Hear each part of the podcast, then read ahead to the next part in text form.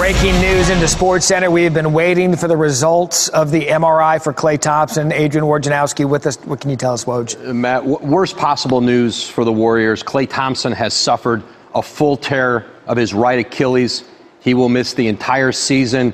Uh, he missed last season with an ACL tear in his left knee. This is his right Achilles, mm-hmm. uh, but he had the imaging today in Southern California. And Klay Thompson, uh, now you're looking at a you know eight to ten month rehab. Uh, he will miss the entire season.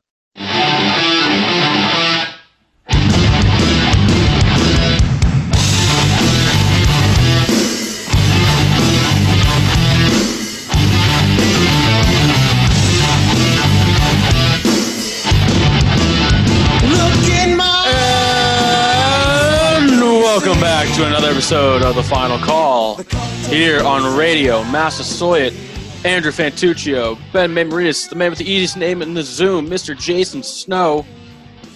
Episode 57. Huge news yesterday out of the NBA. Klay Thompson suffered a torn Achilles already after missing a year to, to a torn ACL they suffered back in the NBA Finals in 2018 or 2019, I guess, whatever year you want to call it. Uh, guys, what was your reaction to the news of Klay Thompson's injury? It was the worst news possible um, because here I was getting ready for the NBA draft, couldn't wait. Um, I was going to write about it, going to talk about it with you guys, um, LaMelo Ball, all the hype prospects, and then all of a sudden, this news comes down, and it, it's you know the Warriors should have had a, a happy day drafting James Wiseman number two, but this kind of overshadowed that. And I think it seriously hampers what the Warriors had in, had in mind. Uh, they wanted to get back to their championship reign. They wanted to potentially make some noise, potentially in the Western Conference Finals. I don't think that's going to happen this year. Um, but it's hard to replace a guy that perennially scores over 20 points, and he's done that for the last five years. And not only that, he's the perfect backcourt mate for Steph Curry, uh, a guy who can stabilize him with some um, excellent perimeter defense. This is a big loss for them, and you know, last year they just weren't the same without Klay Thompson. Um, as mellow as a guy he is, as as potentially stoic um, of a personality he is, his presence was certainly felt throughout all those championship runs, and I don't think they're going to make it back to where they once were.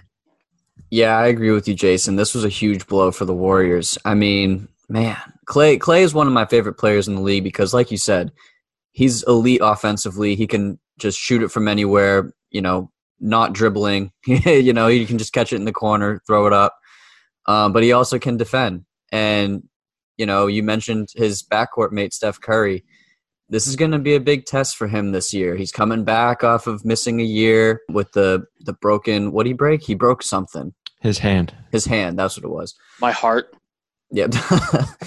but yeah, so yeah, Steph comes off the broken hand. He has something to prove this year. I thought the Warriors were going to be, you know, right up there, like you said, Jason, in the contending for a finals appearance against the Lakers or the Clippers or whoever.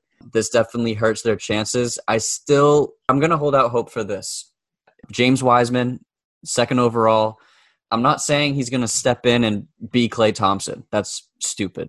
But I don't know. Maybe they can he can give some life to this team that's going through a tough time right now. But they still got Steph. They still got Steve Kerr. It's it's definitely a test for this team, but man, I feel so bad for Klay because Klay wanted to come back so bad after that injury in the finals, and it's just unfortunate. He's one of the league's best players, in my opinion. Yeah, a completely disappointment for me when I got the news. And this was supposed to be a major storyline heading into this year. I was looking forward to seeing him and Steph back on the court together again. Their rivalry with the Clippers, Lakers was supposed to be something that was going to be much watched, must watch TV anytime they stepped on the court together. Now it's not going to happen. It's going to be two straight years of basketball he's going to miss. I also really question when he does come back uh, in 2021. I mean, what's he going to be like?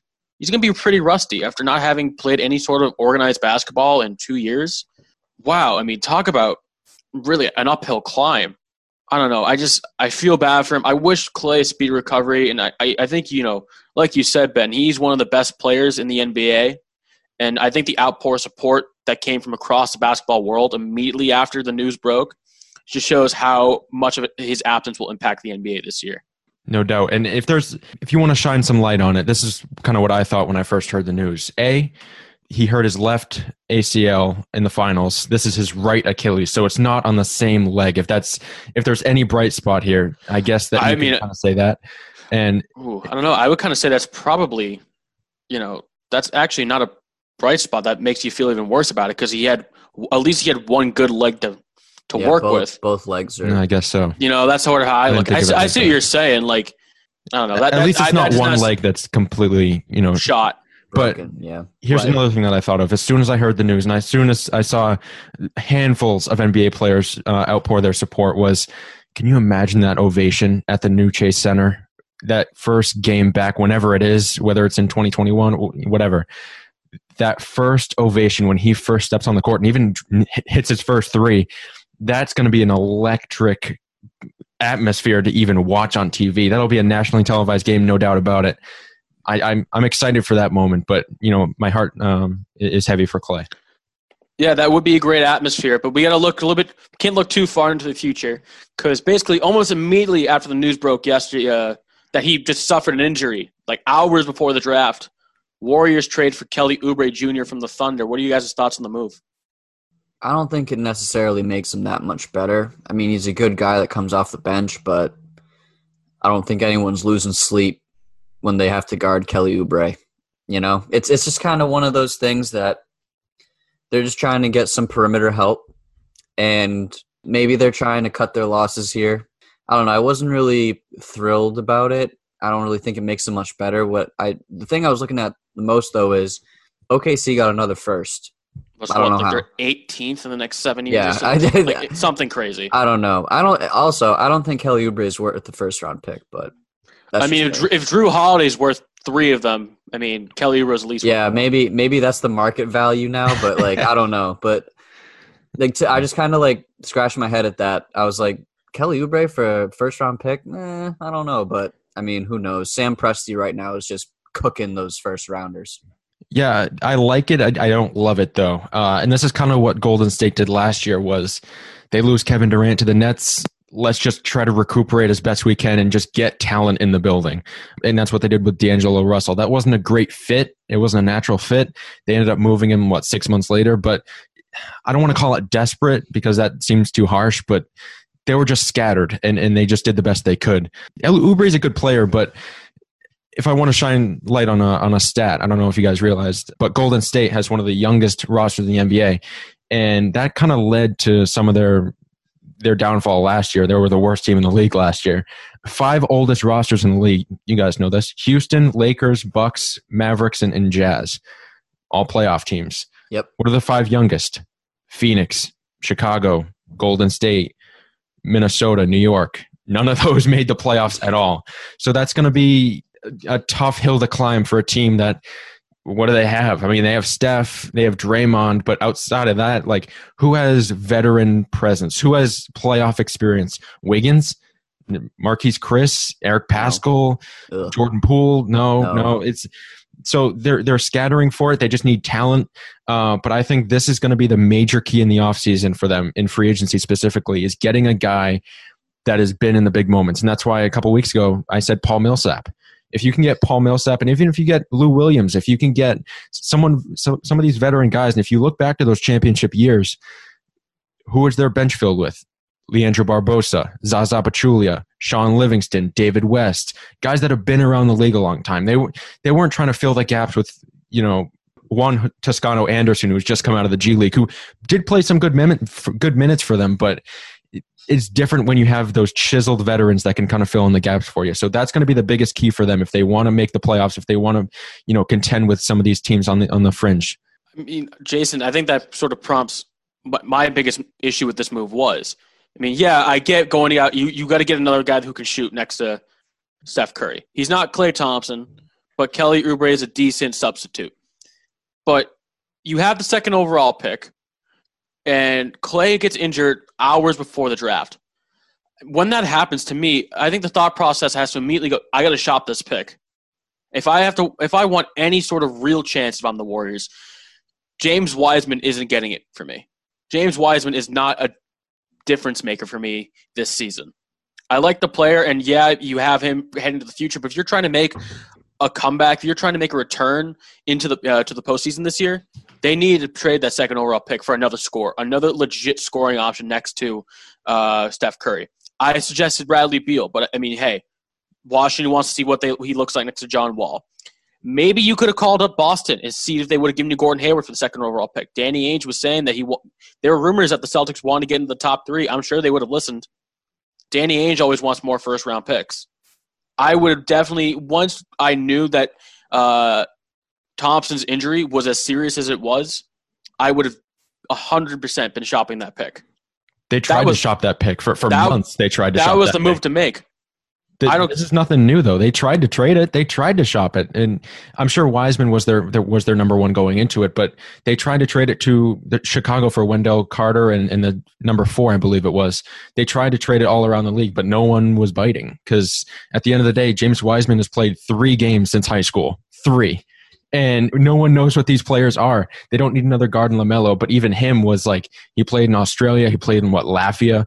We don't know any anything about these guys, so you know that's a pretty risky thing to say. Yeah, we'll give up a legit score for someone who we don't really know anything about. So, I mean, I'm, they tried to shop that pick. That was the worst kept secret in the league that they were trying to shop it. Even like the Gordon Hayward sketch that you, that you laid out. Even that, I mean, I don't love it, but they tried to shop it. I'll, I'll assure you that. Does Steph Curry need Klay Thompson, or, or can he and Draymond Green carry the Warriors on their own? That is a good question.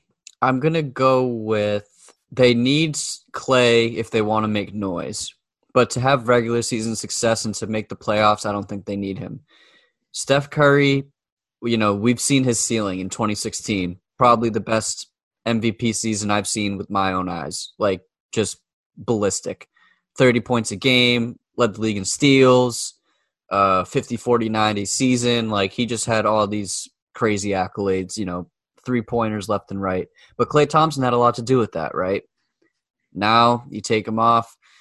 Everyone's saying now that kd's gone maybe steph's going to have another mvp caliber year. I hope he does because i i love steph as a player. He's one of my favorite players. But they're they're going to miss klay thompson and as, not as much on the offensive end as the defensive end. I think the defensive end is really where they're going to miss him because he he can lock up a lot of guards in the league. So you lose a guy like that, that puts more pressure on Steph because you know Steph isn't the best defender. Um, we know Draymond can defend, you know, four or five positions. So, but you can't have him do everything. I mean, maybe Kelly Oubre can defend, but I don't know. It, it, it's gonna be it's gonna be tough. But I think they can make some some regular season waves, but when it comes to the playoffs, I don't see them getting past the second round. I wouldn't even see them getting past the first round. I mean, I don't think they finish higher than like the seventh seed, if anything, this year. I'm not even sure if they'll make the playoffs. Oh, I guess wow. so. You're lower than I am. I mean, I think they could make the postseason, but Steph Curry has to have that type of year that you're saying. Mm-hmm. And can he do that coming off a season where he only played in five games? Doesn't have his running mate next to him. Um, is the like he was already the primary ball handler before KD got there, but he had Klay Thompson next to him. He had another right. threat. Teams can now lock in. I mean, yeah, Draymond can have some out offensive output, but really, it's Steph Curry and a bunch of you know, it's a bunch of like second year rookie players. And if that's the case, I mean, they're not going to make anything higher than seventh seed.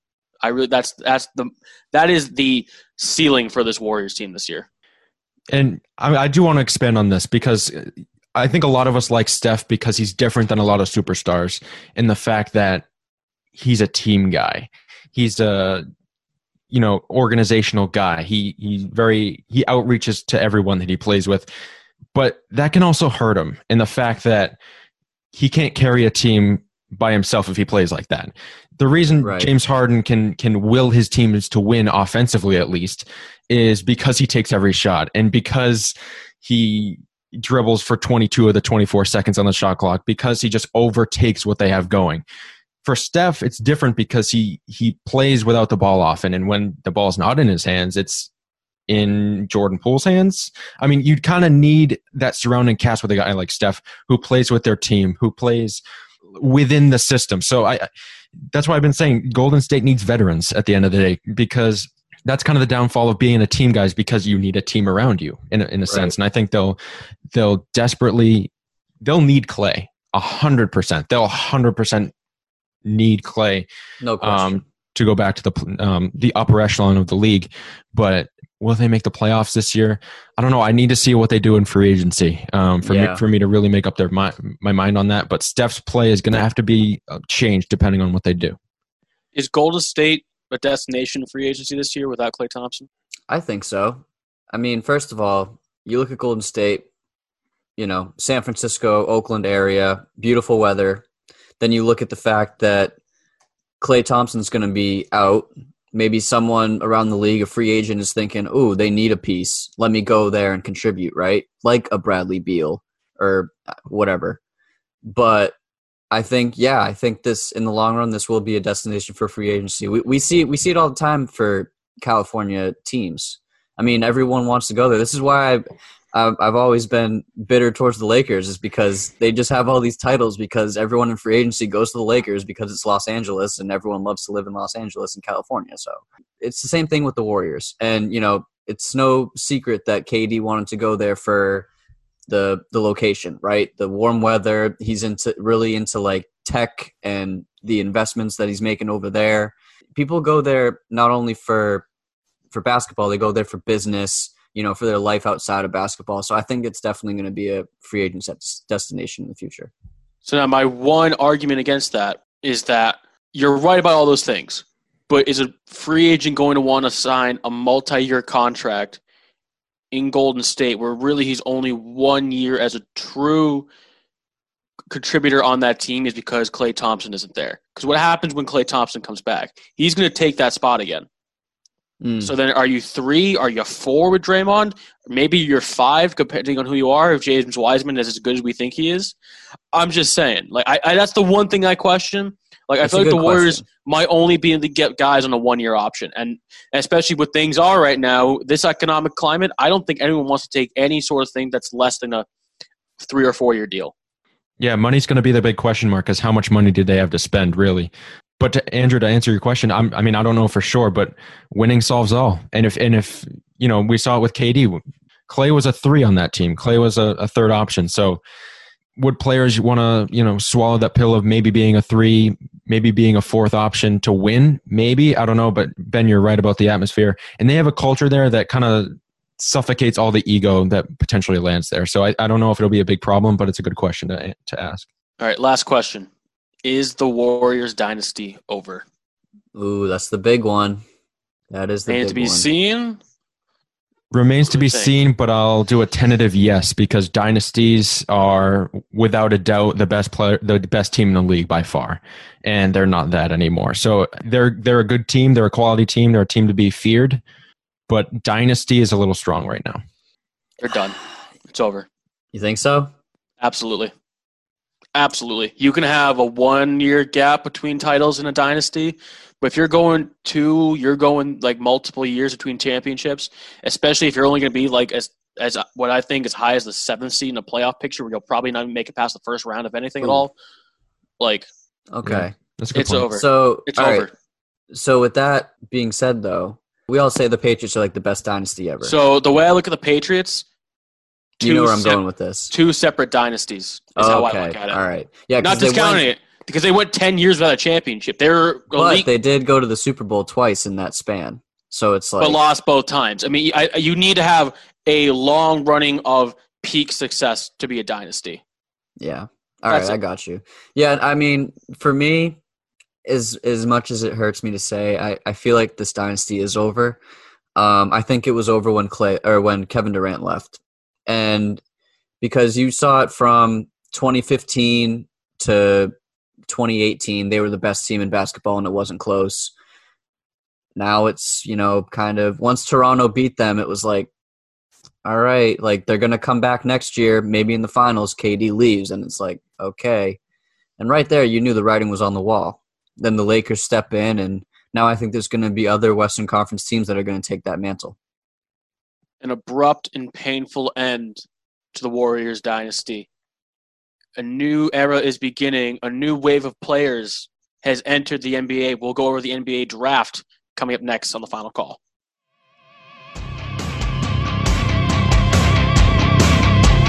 Back on the final call, this segment is brought to you by New England written by the one and only Jason Snow. New England written for New England. Uh, great publication. So, Ben, how do you think uh, the first meeting between Michael Jordan and LeVar Ball is going to go? Oh, that's such a good question, Andrew. it's probably going to go something like LeVar's like, yo, in my prime, I would have taken you easily one on one. No question. And Michael Jordan is probably like, okay. Just Calm down. smacked.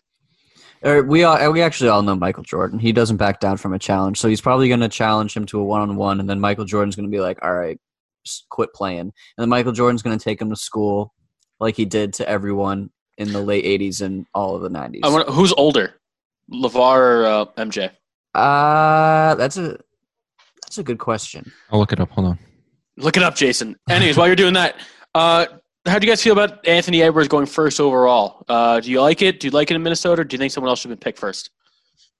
I think it was the right pick. I would have picked him at number one. I think he's the most complete player in the draft. Um, he has a little bit of everything. You know, can score, can defend, can pass. So I like him going first overall. I mean, we've seen a lot of first overall picks go to Minnesota though, and they kind of just don't really do much. I mean, Andrew Wiggins, Karl-Anthony Towns is still there. Ken KAT kind of, you know, take this new kid under his wing. I don't know. I mean, this is the same team that Jimmy Butler screamed at saying that they can't effing win without him and that they need to have more hunger and more desire because they just kind of piddle through the regular season and they don't really care. So I hope that culture doesn't rub off on Anthony Edwards because I think Anthony Edwards is a really good player and he's going to be special in this league someday. So I I agree with him going first overall, but I'm not thrilled with him going to Minnesota. Yeah, I don't know. I mean, I would have picked him first if I were the Wolves, but I mean, I don't think he's the, he was the best player in this draft, though. I think he's the best raw athlete, but best basketball player. I think that's more. I think that was Lamelo Ball, but he fits better in Minnesota than Lamelo does right now. He slides perfectly into what the Wolves have already. You can put him next to D'Angelo Russell in that backcourt. Let him learn, you know, in that next to him. Um, I don't know. I like the move. Was he the best pick though? Was he the best player? I don't think so. But Uh, he fits the best. Update back on the useless information you, you didn't know you needed. Uh, LeVar Ball is 53 years old and MJ is 57. And um. MJ is worth 1.6 billion and LeVar is worth 4 million. So LeVar's catching him. He's going to catch him uh, with that big baller brand. So uh, the, the big baller brand with the four hundred and fifty dollars sneakers that fall apart after two wears. yeah, um, that was weird. Anyway, back to the uh, Anthony Edwards thing. Um, I like the pick. I don't love it, but I don't. I didn't really love anyone at, in this draft at the top. Red flag right before the draft. Anthony Edwards comes out and says, "I love basketball, but I consider it more than more of a job, not like a passion." And I was like, "That's a weird thing to say." Like two hours before the draft, and he was like, "I love football so much. I I consider football my first love," which is fine, but like wouldn't you wait till like after the draft to really say like basketball's not my not my life. Like i don't live for bas like i don't know. Uh anthony edwards is going to be a good player but when i first heard their draft profile of him i think it was mike schmitz of espn that did this uh they ranked through you know after every pick they're like strengths weaknesses whatever. And then one of the weaknesses of like the top three guys was like decision making defensive drive and i was like red flag red flag. This is Andrew Wiggins all over again. But going back and seeing his highlights and, and seeing how he played, I, I think he'll work out. But this is gonna this is a weird draft all considered because of COVID, because no March Madness, because like James Wiseman, three games since high school, like I said in the Warrior segment. What are you really getting there? Um, and and Lamelo Ball played overseas. R.J. Hampton played overseas. There's not really too much film on those guys.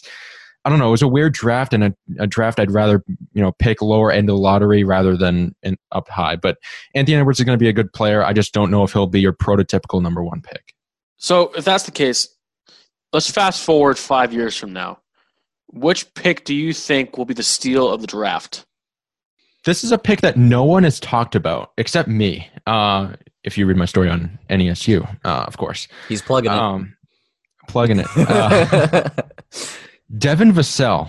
Uh, went 11th Yes. overall to the San Antonio Spurs, and I can't believe this is flying so under the radar. He's six six, and if you watch you watch the film, he's the longest guy on the court. His wingspan is so long. He's six six, only 180 pounds, so he's really slender and really thin. But I think he'll have the size eventually. He'll bulk up. I think 45% from the field, like 41 from three. That's good efficiency, and he can really handle the ball. He can really play that wing position that can thrive in the NBA. Devin Vassell of the Spurs is my favorite, you know, under the radar pick, and I think he'll be he'll emerge as a star in the NBA. I think. Jason, you're gonna be really surprised by my pick for this. I mean, I think a lot of people. I thought you would pick uh, Deni Avija or Avija. Am I saying that right? Uh, Avia, I think. I think Deni the J is Avia, who who Yeah. slid to number nine and got picked by Washington. I think a lot of people are going to pick him as a steal. But I think Onyeka Okongwu and uh, just a couple like a week ago, like you mentioned him, and I was like, who? Gazoon type, yes. Eh, but him, he got picked six by the Hawks, and I think we're going to look back, and that was something that we're going to say we're going to be surprised, but five other teams passed on him. I, I read his draft profile on the Ringer uh, by from Kevin O'Connor, and I think he's a guy that he already has a ton of tools that translate to the NBA. You know, and ones that you know those top picks ahead of him don't have that you said were red flags, but he hustles. He's a good perimeter defender. He's great at finishing at the rim.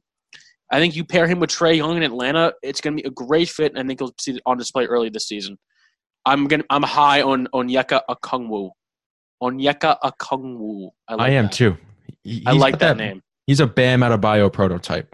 I'm not saying he will become what Bam is, but he's he's got that similar you know play style and effort, and I don't know. I, I like uh, Onyeka Okongwu as well. Onyeka Okongwu. Say it with me, guys. Onyeka Okongwu. That's gonna be a like they're gonna start calling him Double O or something like that because there's like Yeah. you can't you can't imagine you know like little kids saying like oh I like Onyeka like okay that's im- I mean a lot of people cannot pronounce that I guarantee you they're gonna start calling him Double O I want to trademark that now so I can get my uh my money from that but anyway this is not really a steal for me as much as it is kind of like a I laughed a little bit Obi Toppin to the Knicks. Poor guy. Poor Hometown guy. team. yeah. Oh man. I mean, I get it, but listen, if you want to send someone somewhere where they're not going to grow at all as a player, New York's the place to be. Hey, listen, Madison Square Garden is the, you know, quote unquote, the mecca of basketball. Everyone loves to play in that gym. I get it, but you're the worst team in basketball for probably the what past 20 years and you had carmelo anthony on your team you still sucked so let's see if uh, obi toppin comes in and just lights it up i honestly i don't know i think that was if i was him i would have pulled an eli manning and i would have just said Oh my god! i'm not going i'm not going to the Knicks. Are you kidding? It was really. I, I- was thinking about you when I when I saw this, but Obi Toppin was was highly touted by both the Knicks and the Cavs, and I was like, "Can you pick a word? This dude, Yep. I feel so bad." That's what I'm Um, saying. It's like, whoa, that's it's like, oh my goodness. Like those are like the two worst places you want to go if you're getting drafted into the NBA. It's like, thanks. Like I know, he- I know they weren't. I know he wasn't like the first overall pick, and like the Knicks aren't weren't technically the worst team uh, in the league last year. It was Minnesota, but like, come on, dude, come on. That's, that's Honestly, though, I think that Obi Toppin needed to go to New York. I think New York needed a guy like him because. No, okay, okay. Ref- yeah, New York needs a guy like him. He does not need New York. But go. But ahead. my point is, like, they need uh, like they need someone that New York can get behind. They need a- a hometown kid who's from there, loves the team, obviously, loves the city, someone that they can rally behind and be like a legit can be a New York Knick. Not be a guy stopping there to try to revitalize his career. Not be just some bench role player. Like he's got to be the first like foundational piece. Will he be? I don't know. I mean, he doesn't really exactly fit the whole. He's not the prototype of a foundational NBA player in today's NBA. Mhm. But I think if he, comes into New York with that attitude and just goes in there, with because you could tell when he got drafted by the Knicks in full on tears, he loves New York. He loves that team. I, I I think the Knicks got a good one here. Maybe not as a player, but as a leader, as a locker room presence, as a as a as a chemistry guy. I like Yeah. the fit. they have RJ Barrett, and I mean, good player, but they drafted him last year. He didn't really do much, so I don't know. I I just hope his. I hope like I like this guy. I like Toppin. I just I hope he can kind of overcome the the Knicks failures. And that's a tough spot to be as a team. A hometown kid is is arguably the best player available. Like I think back to the the Bengals last year when they were going to pick Joe Burrow, and if Yep. What if Obi Toppin becomes an NBA star? Then 15 down the line, 15 years down the line, fans are just like, "Oh, the Knicks! You had a hometown kid right there. We could have served it to you on a silver platter, and you didn't take him." That's always a tough place to be. You always want to pick the hometown hero, so to speak. Obi Toppin. The, the only thing that really concerns me about Obi Toppin is yes, he's a high flyer. Yes, he can dunk. Yes, he's you know stylistic. Um, yes, he's a well built kid, but he came from a non-power five team, Dayton. What teams did those guys play? And second of all, he's 22 years old. Like he's a lot older than a lot of these guys. So I mean, Yeah, what's his ceiling in the long haul? Who knows? Um, but Andrew, you make a lot of good points there. That he's going to embrace the Knicks in, in the in a way that players haven't quite embraced them in the past. I'll just say that. wow. Hey, I'm not going Cleveland Browns on them. I'm just I'm just stating the facts. Like they they need a guy to you know give him a hug. Low self esteem franchise right there. Oh, no question. They need a hug. Yeah. Oh, Kevin Durant wouldn't get wouldn't hug him. Kyrie Irving wouldn't hug him. Right. They need some Okay. love. Hometown Yep. hero. Yep. I agree. how do you guys feel about? There was a pick um Patrick Williams going fourth overall to the Bulls. A lot of people were surprised by this one. What do you guys think of that? I mean, it's totally not ideal to select a guy who didn't really start a lot of games in college, but Chicago was another in another spot where they like a guy at four, and there were teams seven, eight, nine who really liked him. And if you like a guy in the draft, especially in the NBA, you take him 100% of the time because you never know. You have to prioritize the, the players that you have, the skill that you have on the board. So uh, I absolutely think that um, maybe in the short, short-sighted people might just say, you know, you overpaid for for Patrick Williams, and he's not quite the player that Lamelo might be or Anthony Edwards might be. But if you like a guy in the draft, you have to take him, especially when teams only three picks behind you are really interested in him. Like if he's not worth the fourth pick, then he's not worth it at seven. You know what I mean? What's the difference, really? I mean, I think we could all admit that this was a draft not necessarily filled with stars, but a draft filled with solid NBA players that will play like probably 10 years in the league that will fill key roles. Like outside of Anthony Edwards, James Wiseman, LaMelo Ball, and I think Devin Vassell, where's the star potential? There, there really isn't a lot of guarantees. So if you think Patrick Williams can fill a, a need on your team, I think, you know, why pick him at four if you wouldn't pick him at seven, you know? Yeah, I kind of fall into the same category as you, Jason. I mean, I was a little surprised too, but if you like a guy, take him, like Jason's saying. Also, some of these picks are teams playing defense a little bit. I think, Jason, that's like you were kind of alluding to that. It's like if the other teams, like, you know, the Knicks or whoever, are trying to pick him at seven, eight, nine, and you have the fourth pick and you really like him, take him. You don't want another team to have your guy. So I think a lot of that had to do with it, but I don't know. I mean, the Bulls are just a rebuilding franchise. I don't really think he makes them like, you know, a contender. I mean, the Eastern Conference is obviously not as deep as the Western Conference, but you know, it was a decent pick. I'm not totally in love with it though. Who's your pick for rookie of the year? Like early, just blind take. Early pick for rookie of the year. Can I go on this one, Jason? Please fire away. I've been critical of the Ball brothers, specifically Lonzo, because Lonzo's not a bust, but he, I don't think he was worth a second overall pick. I think he was a little overhyped. LeVar Ball just irritates me like no other. So now we have LaMelo Ball, who gets drafted by the GOAT, Michael Jordan. you didn't go to the Lakers, legit. Oh, okay. Go ahead. Go ahead. Michael Jordan is going to extract the best out of just zip it. Michael Jordan is going to extract the best out of LaMelo Ball. I think LaMelo Ball is going to come out. You know, a lot of people are sleeping on him. I think he had a huge growth spurt. He was like five eight, and now he's six seven. and he he plays like a guard. So pfft, throw him with the greatest guard of all time. Oh, I don't. I mean, I know, I know, I know. Michael Jordan isn't the coach; he's just a GM, and he doesn't really do anything, and he just kind of chills. But listen, go Bulls! I mean, go Hornets. Ben, no offense. Uh, I don't. I don't mean to be mean spirited, but that might be the worst reason to a question ever answered, especially by you. What? Who's going to win the Rookie of the Year?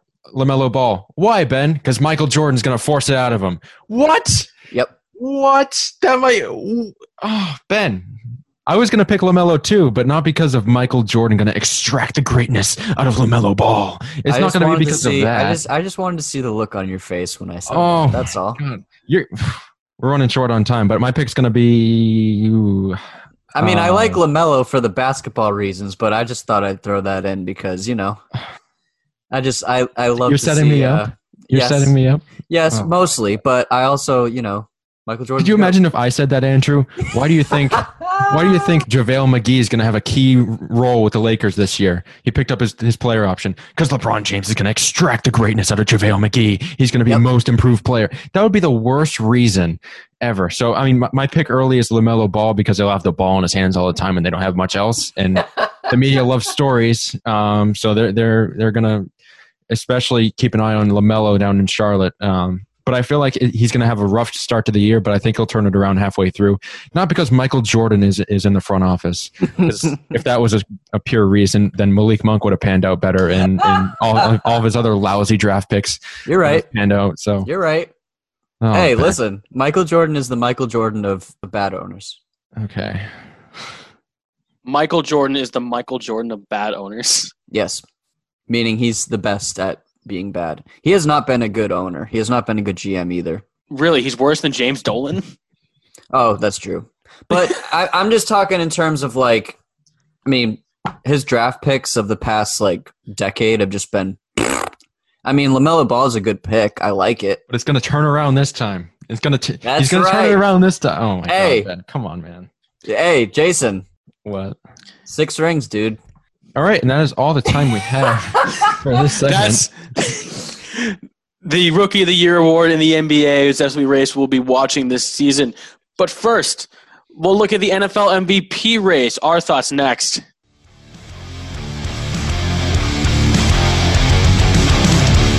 Back on the final call, final segment. This segment is brought to you by the scoreboardtimes.com. Scoreboardtimes.com. Show your passion while you're here. Guys, let me ask you this. How far do you think Russell Wilson fell in the MVP race after his performances against the Rams and the Bills? And did he make up any ground after his win last night over the Arizona Cardinals? I think he definitely took a hit in those previous two games against the Bills and then the uh, the Rams. Four turnovers against the Bills. He had two interceptions against the Rams.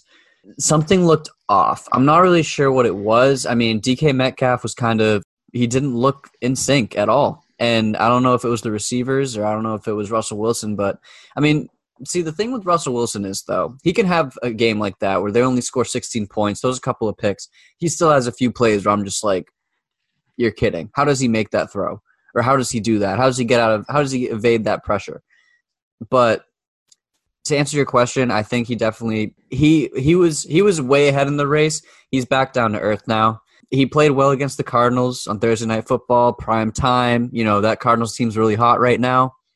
And he came out with a victory. So I think that helps him, but I don't know. Patrick Mahomes is is biting at his heels right now because he's he's right there. So, would you give it to Russ if it ended today? Ooh, that's really tough.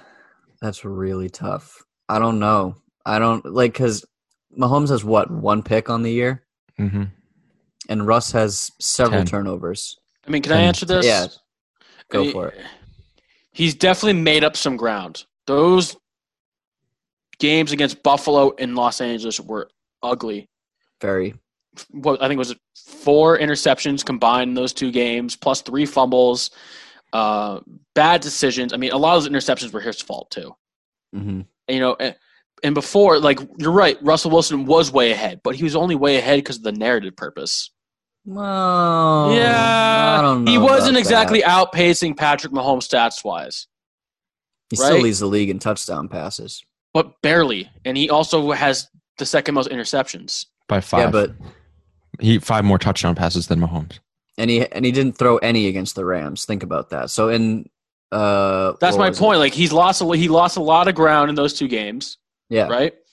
He made up some of it last night because I mean, just the play he made in the first quarter, DK Metcalf escaping the pressure, throwing it on the run was it was like a thirty yard throw, Beautiful. back of the end. Oh, like Russell Wilson, absolutely an, an elite player, and he should have had more MVP votes in the past, absolutely. But now, I mean, I felt like this year all he really had was that. He was playing really well, and his stats were there, but he wasn't exactly outrunning Mahomes stats wise. What gave him the edge was the narrative. Never having an MVP vote, nine years in this uh, in the league, one of the most respected players in all the NFL. I just felt like all that's all he really had to hold on to. That's what separated them.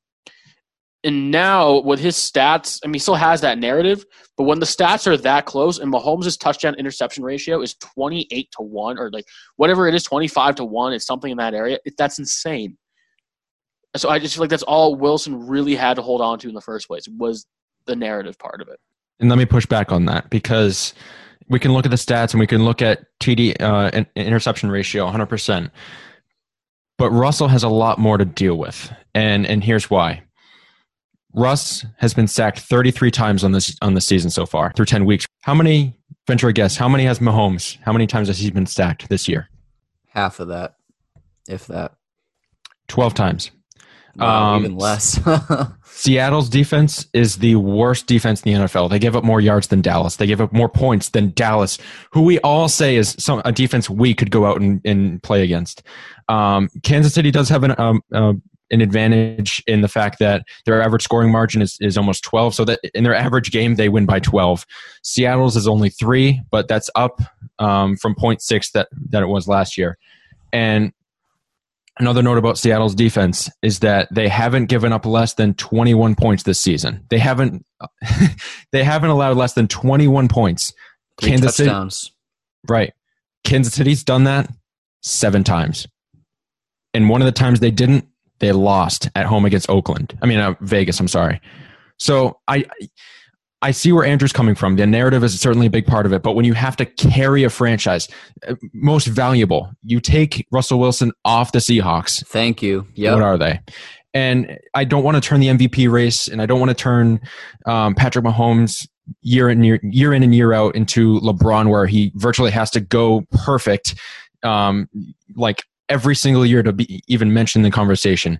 But Russell was so ahead because of how much he has to deal with. Sure, you can have two bad weeks; they just happen to be consecutive. But I'll let you have one, a couple clunkers in a row. Russ was so ahead that those two, even though they brought him back, I I still give it to Russell if it ended today. I see your point, but I also look at who these two teams have beaten, and I know like Russ has has a lot to do with. He has to elevate the Seahawks team hundred percent. You're right, but look at who he's beaten. He's beaten Atlanta, New England, Dallas, Miami, Minnesota, and San Francisco. The combined record of those teams: twenty three and thirty two. Those are those six wins. Their three losses: Arizona, Buffalo, and Los Angeles, nineteen and nine. Mhm. They beat good teams. They beat bad teams, but they lose to good teams. If you're the best, if you are the elite of the elite, you got to beat the good teams. Wilson has not played well in, in the Seahawks' biggest games. He had a good game yesterday. That was a turnaround. That was a turning point. Mhm. And his schedule favors him the rest of the way. The Seahawks remaining games at Philadelphia versus the Giants versus the Jets at Washington, home against the Rams at San Francisco. They have a bad schedule the rest of the way. So it's entirely possible that his stats do end up out uh, running Mahomes. But Mahomes also has stiffer competition. Well, I, Ben, before you jump in, I'm, I'm sorry for Mhm. cutting you off. No, no, you're good. But S- Seattle's defense, once again, 25 points allowed to Atlanta. That shouldn't be a you know a shootout game. 30 points to New England, who lost two weeks ago to Denver's field goal team and couldn't score a touchdown in two months. They give up 26 points to Kirk Cousins in a clincher. 37 points to Kyler. That's good. 27 points to Nick Mullins at home. You, Yeah. Ru- Russell's got 44 points to Josh Allen. I mean, Josh Allen's a good player, but 44 points, especially on the road, like he's getting into shootouts week in and week out, and he's doing his best to you know keep even with that. And there's so much that offense can do that he has to keep up with a lot. So I mean, You're right. absolutely, absolutely, Andrew, your your your record evaluation is is valid and it's there. I just I don't know. I'd f- I still feel like I'd give it to Russell, and that's I know what you're my, saying. my rebuttal. My, but to be the best, you got to beat the best. yeah, that's a good point. That's So all. And that- I, I know Russ has a ton of has a ton to work. Uh, not uh, he has a ton against him. A ton of stuff holding him back. Pete Carroll. I mean, as good a coach as he is, his decision making isn't always foolproof. Injuries to his running backs and offensive line, a bad defense, playing in the toughest division in the NFC. It may be in all of football, but look what Mahomes has done this year. He's gone into Baltimore on the road, shut them down in, in a huge game. Yeah. yeah, you lost to Oak, uh, not Oakland, Vegas on the road, at home. But okay, if you want to give uh, Russ a mulligan, you got to give Mahomes a mulligan. So to that, I'd say the game they beat Baltimore, Lamar had less than 100 yards, and they looked terrible. And that's a credit to the the uh, Chiefs defense. And Jason said it. The Seattle defense is putrid. They're not good. And then you look at past MVP winners. You look at Lamar Jackson. Andrew, you say that to be the best, you got to beat the best. We always say about Lamar, he beats the good teams, but when he faces the really good teams like the Chiefs, he loses. And that was no different when he won the MVP last year. But what happened? Led the league in touchdown passes, broke the rushing record for a QB. He wins the MVP.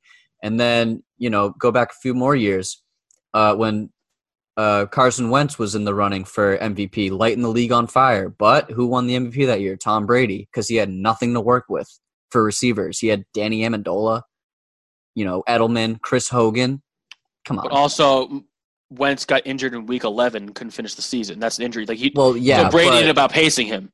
but so who who knows what would happen if if Wentz doesn't get hurt? Okay, but the point is, Russell Wilson is, is for me is still the MVP because he just has more to work with. His defense keeps letting him down, and he's he's playing from behind where Mahomes is usually playing from ahead. and, and before, I don't want to turn this into a situation where Mahomes has to be perfect to he has to be far and away the best even receive consideration, like LeBron uh, years past, Ben. But I will, I'll open this door. I will switch my vote in a couple weeks when Kansas City goes to Tampa Bay. That's a game I'll keep my eye on. If if if Mahomes lights it up and Russell you know, doesn't stumble, but doesn't necessarily, you know, has like six touchdowns in the game in, in two weeks. If he can, if Mahomes lights up that Tampa Bay defense, which has been proven, it can be lit up. Ask Aaron Rodgers, ask, you know, the Saints. If Mahomes goes in there and beats up Tom Brady and it's convincing, I'll, I'll change my mind. But as of right now, in week, what are we, week 11 now, hmm I'd still give it to Russell, but I'm not ruling out a Mahomes comeback. You know, but I, I'm not saying Mahomes is light years ahead. It's the race isn't even close. I mean, Yeah. I, I, that's all. I mean, if you look at the current odds from the William Hill sports Sportsbook, Mahomes and Wilson are at the top. Mahomes is a plus 175. Wilson's a plus 225. I think that's fair. Mhm. And he's behind right now because of those bad games against Buffalo, against Los Angeles, the loss in Arizona, and he's probably made up ground since last night because I, I collected those stats before the game yesterday. hmm You know, I, I'm just saying he lost a lot of ground. I felt like what was putting him ahead at first was the narrative, but Mahomes is having the better season. If you're at week 11 and you haven't thrown a single interception, I mean, you've only thrown one interception, that's ridiculous. Yeah. That is absolutely ridiculous. While Russ has 10, and some of them was hit, were his fault. Some of them were bad decisions, bad throws. There was a play against the Rams where he was running towards the pylon, had a touchdown, only had to beat the linebacker. But for some reason, Russell Wilson chucks it across the field to the opposite back corner of the end zone and gets picked off. Why? And part of that, I think, is because he's trying to make up for what the defense has given up. He's trying to do too much. I mean, we see this all the time with quarterbacks who have a who are playing on a team with a defense who isn't they aren't that good. So they're feeling we see we saw this with Brett Favre a lot. He would try to make things happen instead of, you know, doing the smart thing. He just tries to make up for lost time by, you know, getting the big play. and it, it turns the ball over. So this is something that I mean, obviously it's still his fault. He needs to fix that, but I think it's because he's trying to make up for what the defense has given up. I have a Again, que- that's that's the reason why. But ultimately, you're, you're still committing the turnovers. I, I mean, I understand why. It's it's a valid yeah. excuse. It's- yeah, I mean, it's still not a. It's it doesn't not a good erase. It doesn't erase decision. the interceptions. Right. It's still not a good football decision. Go ahead, Jason. I, I have a question. And uh, in this modern day of football, and especially the coverage of it, we prefer quarterbacks. We we love quarterbacks. We kind of put our arms around it. Why? I mean, they're- quarterback. You can't win without a good quarterback, though. Obviously, and Yeah. they're the most important position. But why? Like, why do I feel like quarterbacks kind of get the most love? Like, this is always a two man race between the two best quarterbacks in the league. Why? It's always like once in a blue moon. It's it's becoming a Heisman Award where nobody outside quarterback can even get a like So- how come Dalvin Cook doesn't get mentioned? How come Derrick Henry doesn't get mentioned? How come def- defensive players, especially, they don't get a lot of love? Like, I know there aren't like a get lot anything. of, Yeah. you know what I mean? Like, why isn't the coverage the same? You know, it's it's weird. There hasn't been a defensive player to g- garner an MVP vote, not win the vote, but the, well, the last uh, defensive foot, uh, player to win the MVP award was Lawrence Taylor in 1986. So Yeah. that's how long that's been. That's what I'm saying. The last Yeah. time a defensive player was voted for in uh, the MVP race was J.J. Watt in 2014, and he Mhm. got like 12 votes. Yep. Out of like 100, or I don't know how many people vote for that for that award, but it wasn't very many. I, and I believe that was the year Peyton Manning won it again. Uh, yeah, it's a good point. I mean, eh, right now the top players on the MVP list right now with the best odds: Mahomes, Wilson, Aaron Rodgers, Kyler Murray, Josh Allen, Tom Brady. All Quarterbacks. quarterbacks. Yep. All quarterbacks. But I think that's because quarterbacks decide the game. Yep. Yep. You can't win without a great quarterback. You can't win without a great defense or a great, you know, I mean, you can win without a great running back. But to be a to win the MVP as a running back, like, you need to go above and beyond. You need to be Adrian Peterson when he won it. You need to be Walter Payton. You need to set like a career rushing title. You It know needs that to translate to wins too. exactly. Exactly. That's the big thing. And, And like, if you want to mention Dalvin Cook, I mean, look where the Vikings are right now. I know. And it's unfair because it's the same. It's the same reason you bring it up for Russell Wilson. But if, if you want to hold quarterbacks to that same standard, you got to hold other players to that as well. It shouldn't differ based off position. it shouldn't, but it does. That's like the that's the ultimate truth because quarterback's the most important position probably in all of sports, and you can't win without one. And that's why I think there is kind of a hierarchy when it comes to like uh, critiquing positions and players and everything because you're not going to look at a quarterback the same way you look at a running back or a wide receiver. A wide receiver has never won an MVP in the 100 plus years of the NFL. A running back's only won it a couple of times. You know, like Jim Brown, Walter Payton, Barry Sanders, Adrian Peterson, LaDainian Tomlinson. But all those guys had, you know, career years. And like we said at the beginning of the year, Derrick Henry was on pace to have a huge year. He still is. Um, but he's nowhere to be mentioned in the MVP race because why? He's a running back. You know, it's it's kind of the MVP has become more of a quarterback centric award, kind of like Jason was saying with the Heisman. It's like the offensive player of the year award becomes any the best offensive player that's not a quarterback. so like last year it was Michael Thomas. He had a big year, broke the receiving record. He gets it. You know, this year it could be Dalvin Cook. Um, it could be DeAndre Hopkins if we're being honest. So it's that's kind of how it chips out. But I think that's why a lot of people they they grade players differently based on their position because there's different things you would demand them to do. Like you wouldn't compare, you know, Tom Brady with JJ Watt because that's two completely different positions, two sides of the ball. You wouldn't you wouldn't grade them on the same scale. You know what I mean? Yeah, but it, we live in a world now where like that has also kind of gone hand in hand with wins are now quarterback stats, and it's he won what sixty percent of his games in his career. Like quarterback, like wins aren't necessarily a quarterback stat. It helps, but like, It's more And- of a and- coach stat for me. and I just want to show some love to some other positions. That's all. I mean, I mean, Right, so we talk about case. quarterbacks every Yeah. week. What are what are some non uh, QB players? What are non quarterbacks that you would put in the MVP race right now? And would you put them above any of the six quarterbacks I mentioned? Ben named two of them: Derrick Henry and Dalvin Cook. Um, The problem is with defense; it doesn't really like. It's such a unit. You know what I mean? Like, a, I don't know, Ben. Maybe you can have a better answer to this one. I mean, for defense, it's it's hard for a defensive player to win the MVP because, like you said, Andrew, you gotta you got to like have an amazing year.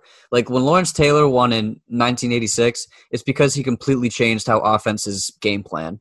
They had to use a fullback to block the linebacker because if you didn't, he was going to smoke you in the back. and like offenses had to change the entire game plan to to cater to Lawrence Taylor. So that's why he won the MVP that year. But if you look at defensive players now, I mean, the only one that comes close to me is Aaron Donald. But even Aaron Donald, I mean, you look at the Rams right now, eh, like, yeah, I mean, I know that their offense isn't great and that doesn't that shouldn't be Aaron Donald's fault, but like you, you don't look at the Rams and you're like, oh, they're winning because of Aaron Donald. You know what I mean? But if we're talking about other quarter or other positions other than quarterback, Derrick Henry, Dalvin Cook, you can make a case for DeAndre Hopkins.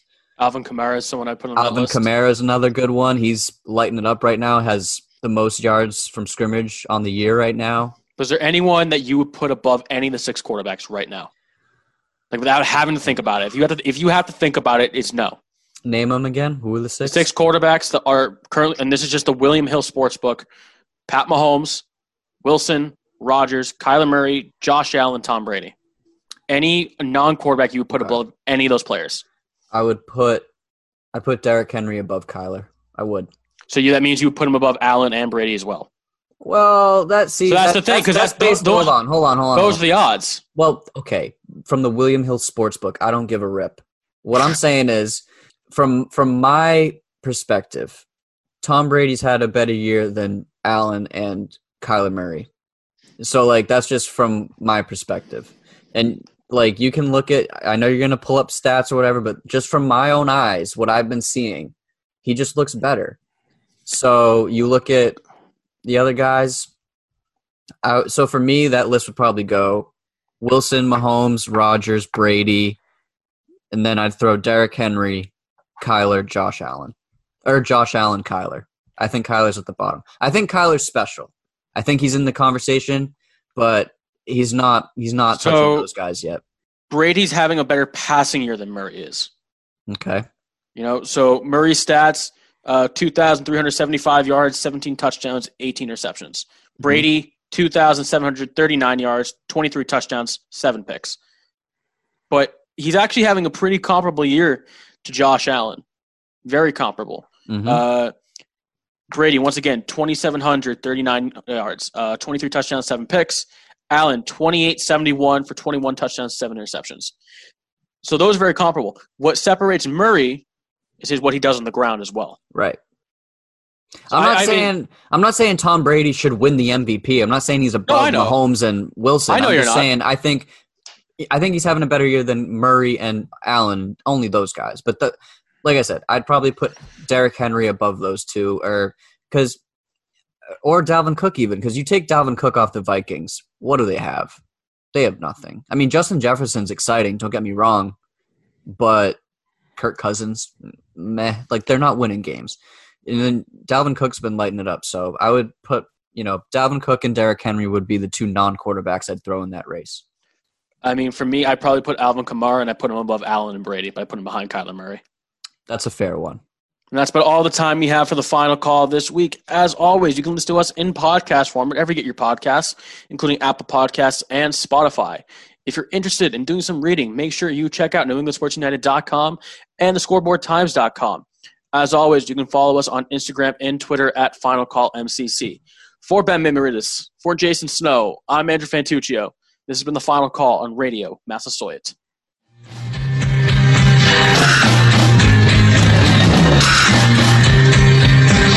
There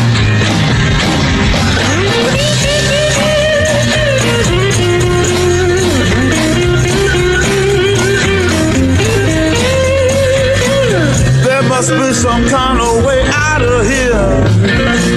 Say the joker to the thief. There's too much confusion.